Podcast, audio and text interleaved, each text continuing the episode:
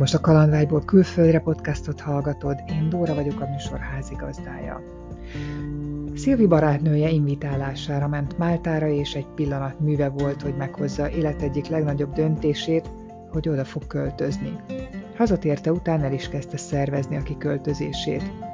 A fő kérdés, hogy miből fogott élni, egy percig sem bizonytalanította el, tudta, hogy meg fogja oldani. Pillanatnyi sugallat hatására döntött tehát, ám azóta is boldogan él Máltán. Hallgassátok szeretettel Szilvi történetét, ha nem szeretnél lemaradni az adásokról, érdemes feliratkozni a csatornánkra. Gürtler Szilvia vagyok, és több mint öt éve élek Máltán. 2016-ban költöztem ki, teljesen egyedül, egyszerbőrömmel, és kb. 100 euróval a zsebemben úgy jöttem ide. Előzőleg Magyarországon éltem, vállalkozó voltam, menedzser, két felnőtt gyermekünk van, már két unokám is van, és őket hátrahagyva érkeztem ide Máltára. Ugye azért beszélgetünk, mert Máltán élsz. Miért pont Málta? A vállás után én elmentem Albániába, az egyik volt általános iskolai osztálytársammal, elmentünk négyen, és már ott így motoszkált bennem, hogy fú, milyen jó lehet itt lakni, ez olyan kis mediterrán hangulatú, és nagyon-nagyon szép, és jó, és ott elkezdett mocorogni valami, de annyira nem fogott meg. És utána szeptemberben megérkeztem Máltára, a barátnőm költözött ki, és akkor az ő meghívására jöttem, hogy nézzek itt körül, és annyira érdekes volt, hogy egyszer csak így belém csapott, hogy én itt fogok élni. Ez, ez az én otthonom. Jött az érzés, ami nagyon-nagyon jó volt, nagyon-nagyon vonzó és izgalmas, de közben ugyanannyira ijesztő is egy picit, hiszen mit fogok én itt csinálni, mit kezdek majd én itt Máltán. Albánia előtt jártál más országban? Persze, nagyon sokat utaztunk a volt párommal, Olaszország, Spanyolország, Ausztria, Németország, nagyon-nagyon sok helyen voltunk. És sehol máshol nem érezted ezt a megérkezés érzést, hogy itthon vagyok, és itt akarok élni, csak Máltán?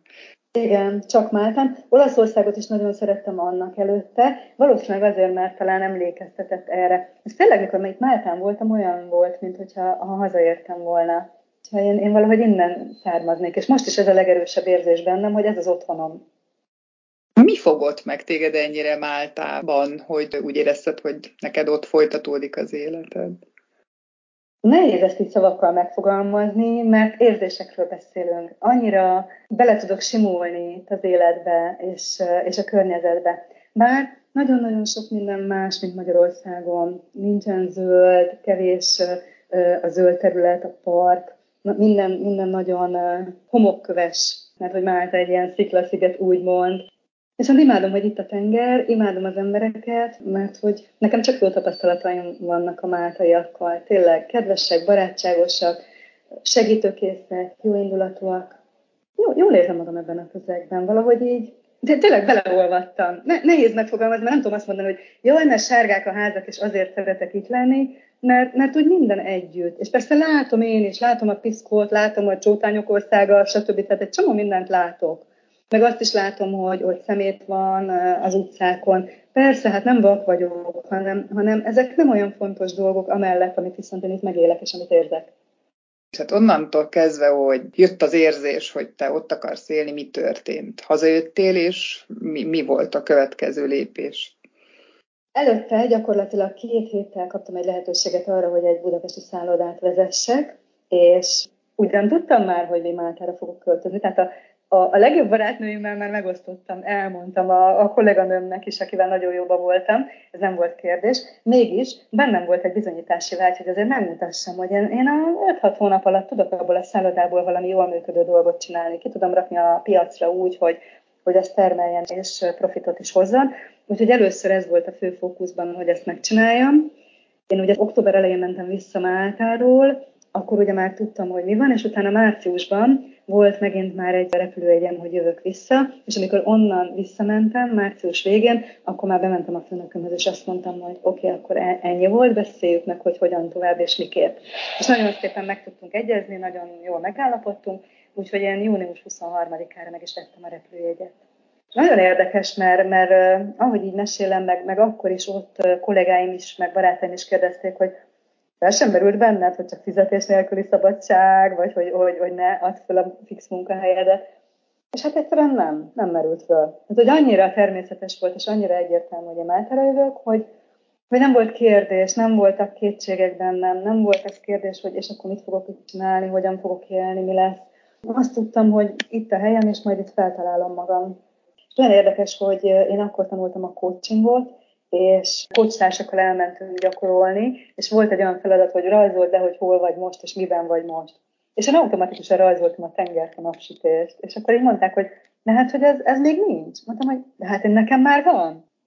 És hova mentél ott? A barátnő tudott segíteni ott az elindulásban, vagy hogy kell ezt elképzelni? Nem, hiszen ő a saját életét élte, úgyhogy ez nem is volt opció, nem is kértem tőle ilyet, hanem amikor én tavasszal itt voltam, akkor a szálláshelyen, ahol megszálltam, megbeszéltem a főbérlővel, hogy ide jövök vissza hozzá júniusban. Úgyhogy ott rögtön leboltoltuk, megegyeztünk, hogy mikor érkezem, mennyit fizetek, úgyhogy tudtam, hogy hova jövök. Viszont semmi más nem tudtam, és nem is akartam a barátnőmre támaszkodni, mert, mert hiszen neki is megvan a maga élete, és úgy gondoltam egyébként, hogy három hónap alatt majd én összerakom a saját online vállalkozásomat, és majd az úgy pörög, és a coaching, és minden egyéb, hát azért ez nem ment ilyen egyszerűen. Tudod, a hosszú távra rendezkedtél be? Az volt a tervem, hogy én ott több hónapig el leszek, viszont az történt, hogy egyetlen fizetést kaptam a munkahelyemről, a, gyakorlatilag az utolsó hónapot a, a közös megegyezésből, és utána nem volt bevételem. És én úgy számoltam, hogy a közös házunkat azt majd eladjuk, viszont a volt párom nem volt hajlandó, úgyhogy nem tudtuk eladni. És azért aztán itt álltam egy olyan helyzetben, hogy na most akkor hogyan tovább? Hát az online vállalkozás azért sehol nem volt még, hát lássuk be, hogy, hogy eh, hiú ábrán volt nekem azt a három hónap alatt eh, elképzelni, meg megtervezni. Úgyhogy akkor a barátnőm átküldött egy lehetőséget, hogy én elmehetek valahova lakhatásért cserébe, egy-egy órát kell naponta segíteni gyerekeknek, kertben, stb. Úgyhogy, úgyhogy én akkor átszocsoltam oda, gyakorlatilag ingyen lakni, viszont az sem működött, januárban váltunk, és ott nem volt hova mennem, Úgyhogy egy másik barátnőmhöz, akivel időközben itt ismerkedtem meg Máltán, hozzá tudtam oda költözni egy-másfél hónapra. Hát azért ez egy olyan időszak volt, hogy se munkám, se pénzem, se lakhatásom, na akkor most hova és hogyan. És még akkor sem merült fel bennem egy pillanatra sem, hogy mondjuk Magyarországra vissza. Tudtam, hogy megoldom, hogy majd lesz valami. És fölhívtam már ismerősöket, rákérdeztem, tudnak-e valamit, és rögtön akadt valami lehetőség. Úgyhogy mondom, én, én nekem mindig segítőkész máltaiak akadtak az utamba. Nyelvtudással mentél? Ilyen milyen, milyen szinten beszéltél? Középfokú angollal jöttem ki, viszont azért megmondom őszintén, hogy közel nem volt olyan szinten az angolom, mint mondjuk most az itt élés után. Amiben egyébként nagyon-nagyon segített nekem az, hogy én ugye júniusban kiköltöztem, novemberben találkoztam a mostani párommal, aki holland, tehát mi angolul beszéltünk. Na most képzeld hogy az első időszakban, mikor együtt voltunk, három-négy napot voltunk együtt, és én olyan, de olyan hullafáradt voltam, attól, hogy angolul kelek, angolul beszélek, mindenre úgy reagálok, hogy, hogy ez egy nagyon nagy kihívás volt. És aztán így szépen lassan kialakult. Most tartok ott, hogy azt gondolom, hogy, hogy oké, okay, akkor most már a coachingot is nagyon magabiztosan vállalom, angolul is. Akkor visszatérve a karrieredre, az hogyan alakult végül, hogyan tudtad felépíteni ezt a vállalkozást, amit most is csinálsz? De az történt, hogy amikor ugye elkezdtem itt a máltai, úgymond tényleg életemet felépíteni, hiszen a, a barátnőmtől el kellett jönnem, az egy ideiglenes megoldás volt, saját lakást vagy saját szobát kellett bérelnem. Itt ugye nagyon divat egyébként, hogy, hogy csak szobákat bérlünk ki, és nem egy teljes lakást, mert nagyon drágák a, a lakásbérletek. Úgyhogy ez nem is volt nekem akkor opció. Mindenképpen szobát akartam, és jött is lehetőség. És utána, amikor már Márk is kiköltözött Máltára, a, a párom, akkor, akkor már nagyon erősen gondolkodtunk abban, ugye, hogy, hogy kiadni turistáknak, tehát úgy kibérelni valamit közösen, hogy mondjuk egy vagy két szobát utána kiadunk azoknak, akik jönnek. És el is kezdtük ezt a következő év augusztusában. Hát picit illegálisan, nem hogy picit, hanem illegálisan konkrétan, mert hogy a tulajdonosok nem engedték, illetve nem, nem is tudtak róla. Ennek megfelelően le is buktunk, úgyhogy decemberben költöznünk kellett, viszont ott már nem volt kérdés, hogy ezzel akarunk foglalkozni és akkor ott kibéreltünk egy olyan lakást, ami, aminél viszont már a tulajdonosokkal úgy egyeztünk meg, hogy tudnak róla, benne volt a szerződésben, hozzájárultak, és gyakorlatilag ott indult el az, hogy én elkezdtem felépíteni ezt a, a lakáskiadásos üzletet. Mára már tíz lakásom van, amit turistáknak tudok bérbeadni, és ugye emellett én a, a, a coachingot is nagyon-nagyon szerettem volna megvalósítani, és az elején így nehéz volt még, hogy, hogy online hogyan, ugye akkor még nem volt ez divat, 2017-18-ról beszélünk, még nem volt ez annyira jellemző, hogy online kócsolni. Úgyhogy kitaláltam egy olyan programot, hogy ide jöttek hozzám Máltára a résztvevők, és ez egy nagyon-nagyon sikeres program egyébként, tehát van egy egyhetes inspirációs programom, ami gyakorlatilag arról szól, hogy megmutatom Máltát, és, és kócs gyakorlatokat végzünk külső helyszíneken, és ez ilyen fantasztikus átalakító, és, és tényleg szemfenyító életváltoztató program. Hogy ez a két, két vállalkozás tulajdonképpen, amit most így igyekszem minél inkább egyé olvasztani, ez az, amit itt felépítettem Máltán, és hát elmondhatom, hogy sikeresen, mert, mert hogy közben volt kint pár olyan magyar, akikkel kapcsolatom volt, és segítettem nekik is, hogy elindítsák ezt az üzletet, és bizony fél év után, három év után ők abba hagyták, tehát nekik nem nem működött, nem tudták úgy csinálni, hogy... Miben látod a sikerednek a titkát? Neked miért sikerült, másnak miért nem? Nagyon jó a kérdés, mert nem is tudom megfogalmazni. Azt látom, hogy, hogy nekem ez így, így nagyon fekszik. Tudod, amikor, amikor azt érzed, hogy, hogy abban vagy, ami neked jó érzés, amit te szeretsz csinálni, ami, ami, ami jól működik. Először nagyon féltem tőle, mert ugye a párommal kezdtük el, és egy másfél év után kiszállt ebből, azt mondta, hogy ő nem akar növekedni, ő nem akarja nagyobbá tenni ezt az üzletet, neki elég volt az a kis úgymond minimális bevétel, ami egy lakásból tudott érkezni. Én viszont sokkal nagyobban gondolkodtam. Nekem valahogy mindig az ingatlanok voltak a, a fókuszomban már fiatal koromban is. Nem láttam teljesen, mit fogok csinálni, de ez engem valahogy így felspanol energiával tölt el. És valahogy nagyon-nagyon ügyesen tudom kezelni a, a különböző Booking meg Airbnb szájtokat is, úgyhogy azért, azért jellemzően elég jó kihasználtsággal működök. És úgy tűnik, hogy, hogy nem mindenki tud olyan rugalmas lenni, mint mondjuk én, hogy, hogy akár az árazásban, akár a feltételekben. Ezt, ezt látom a legfőbbnek. Mesélj kicsit a mindennapjaidról. Hogyan telik egy napod? Vagy jönnek még turisták egyáltalán? Ajaj, ajaj, igen, hát október végéig, még most is vannak nekem lakóim, turistáim, gyakorlatilag vendégeim, úgyhogy még mindig nem tudtam kiadni hosszú távra a lakásokat, mert ugye a téli szezonra azért három-négy hónapra szoktam kiadni hogy ne az legyen, hogy most függők a piactól, de egyébként van olyan lakás, amit megtartok úgyhogy rövid távú kiadásra, tehát ezt nem adom ki hosszúra, hanem oda vendégek jönnek. Úgyhogy Máltán van szezon, igaz, hogy nyilván alacsonyabb jóval a látogatottság a téli hónapokban, de, de rendben van az is. Hát október végéig itt szezon őrültek háza, és ugye most pont kibéreltem egy új lakást, úgyhogy azt rendezzük be, megpakoljuk, megkészítjük fel a a vendégekre, akik egyébként csütörtökön érkeznek, és most készül a konyha, tehát hogy a, sikerül magam olyan helyzetekbe berakni mindig, amik kicsit elfoglaltá tesznek. És hogy egyébként mindig rohanok, azért tíz lakásom van, tíz lakásnál már mindig van valami, amit csinálni kell, plusz most jön csütörtökön egy coach vendégem is az egyhetes programra, úgyhogy akkor az meg úgy néz ki, hogy reggel 10-től délután 4-5-ig tulajdonképpen kint vagyunk a szabadban, és kint végzünk gyakorlatokat. Ott ugye akkor csak minden idegszállammal arra figyelek, hogy ő itt van, mi van vele, olyan gyakorlatokat végzünk, ami róla szól, úgyhogy ez egy nagyon koncentrált figyelmet igénylő dolog. És hogy tulajdonképpen itt telnek a napjaim, hogy hol a lakásokkal, hol e-book, hol könyvedmet írom, hol valami program van, hol coaching, mm, e- eltelnek a napok.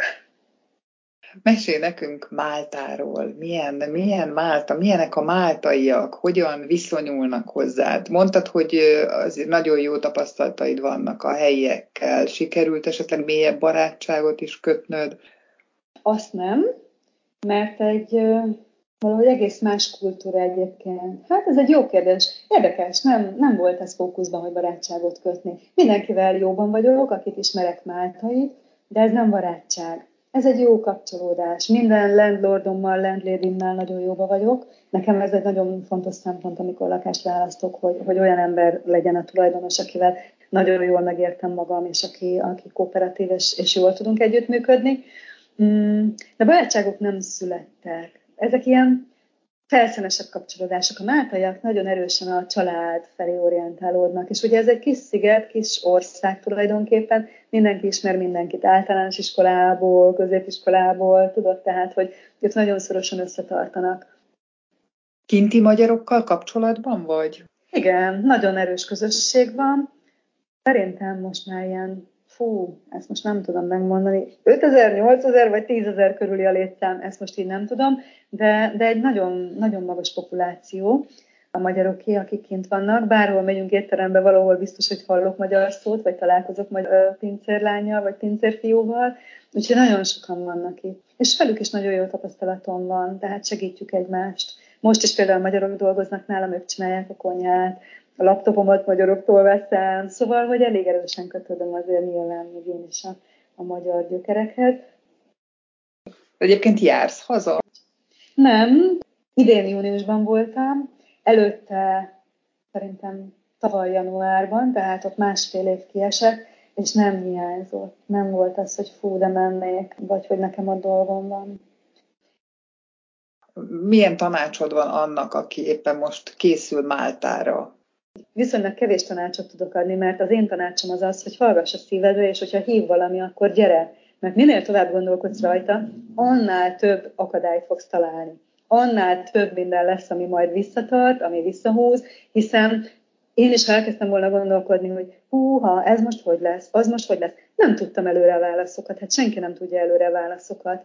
Úgyhogy én azt mondom, hogy a megoldás az, hogy elindulni, és jönni, és, és megélni, mert úgy is lesz valahogy. Nem tudsz mindenre felkészülni. Nem kell, és nem is lehet mindenre felkészülni. Ez az én hitvallásom, ha ez segít valakinek, akkor örülök, ha ennél több kell, akkor, akkor viszont másnál kell kopogtatni, mert én, én máig nagyon-nagyon kevés dolgot tudok egyébként a hivatalos ügyekről. Hát azon kívül, hogy elindítottam itt egy vállalkozást, ami tikpak, tehát körülbelül egy óráig tartott, van egy különleges irodájuk, ami egy ilyen vállalkozás segítő, irodavállalkozás indítás segítő.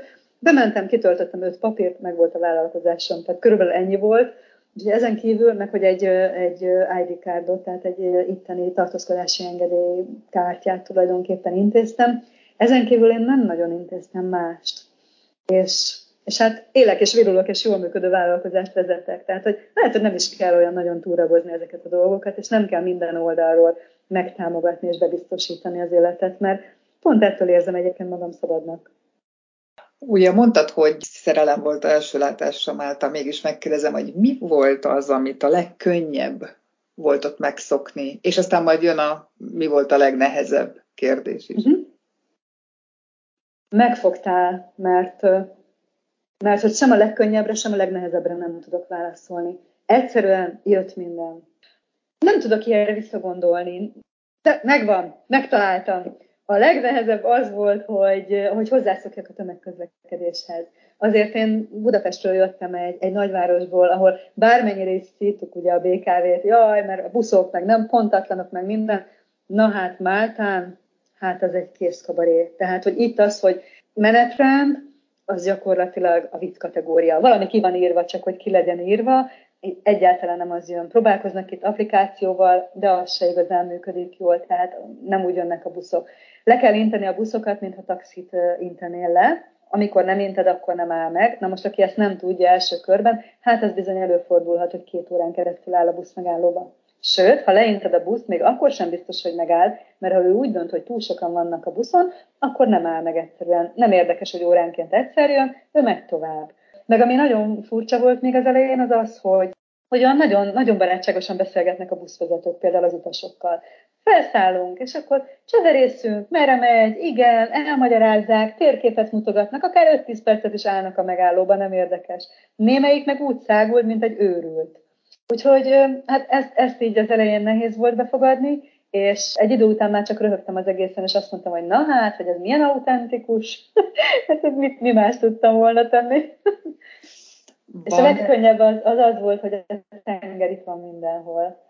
Kell valamit találnom, akkor ezt azért nagyon könnyű volt elfogadni, hogy tényleg lesétálok gyakorlatilag, ahol laktam első alkalommal, ott át kellett mennem az úton, és ott volt a tengerpart. Úgyhogy én délutánonként lementem fürdeni, sétálni, futni, pihenni körbe, nagyon gyönyörű. Kint a máltaiak a, a, a parton barbecueznek, szóval sütögetnek, nagyon-nagyon fantasztikus baráti élet meg családi élet zajlik.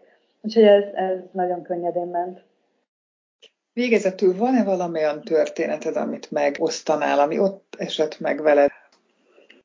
Elmentünk a párommal egy étterembe, itt, ahol lakunk Amsterdamban, és ahogy sétáltunk visszafele, egy idős néni fényesítette a kopogtatót az ajtón, a lakás ajtaján. És megszólítottuk, hogy hú, nagyon szép lesz az a, az a kopogtató, csillogó, villogó. És a néni elkezdett beszélgetni velünk, elmesélte, hogy ő mióta lakik ott, a férje, hogy meghalt, hogy mennyi minden van. Gyakorlatilag az egész élettörténetét olyannyira, hogy körülbelül 10 perc után beinvitált bennünket a házába, és körbe mutogatott mindent, fölvitt minket, emelet, hálószoba, második emelet, gyönyörű lakás, végigmutogatott, és mesélt, mesélt, mesélt. Ez annyira fantasztikus élmény volt, annyira szép kapcsolódás egy, egy máltai emberrel, akinek ez teljesen természetes, hogy, hogy ő beszélget, hogy ő megosztja az életét. Itt Máltán ez egyébként nagyon-nagyon szokásos. És, és ez máig egy nagyon kellemes emlékünk, és egy nagyon kedves emlékünk. Soha utána azzal a nénivel nem találkoztunk, sem előtte, sem utána. Mégis az egy, az egy olyan pillanat volt, ami, amit így csodálatos volt megélni, és nagyon szívesen emlékszem vissza rá, és, és nekem ez Málta. Köszönöm, hogy meghallgattad Szilvi történetét, remélem, hogy tetszett. Ha nem szeretnél lemaradni az adásokról, érdemes feliratkozni a csatornánkra, legközelebbi adásban is tarts velem!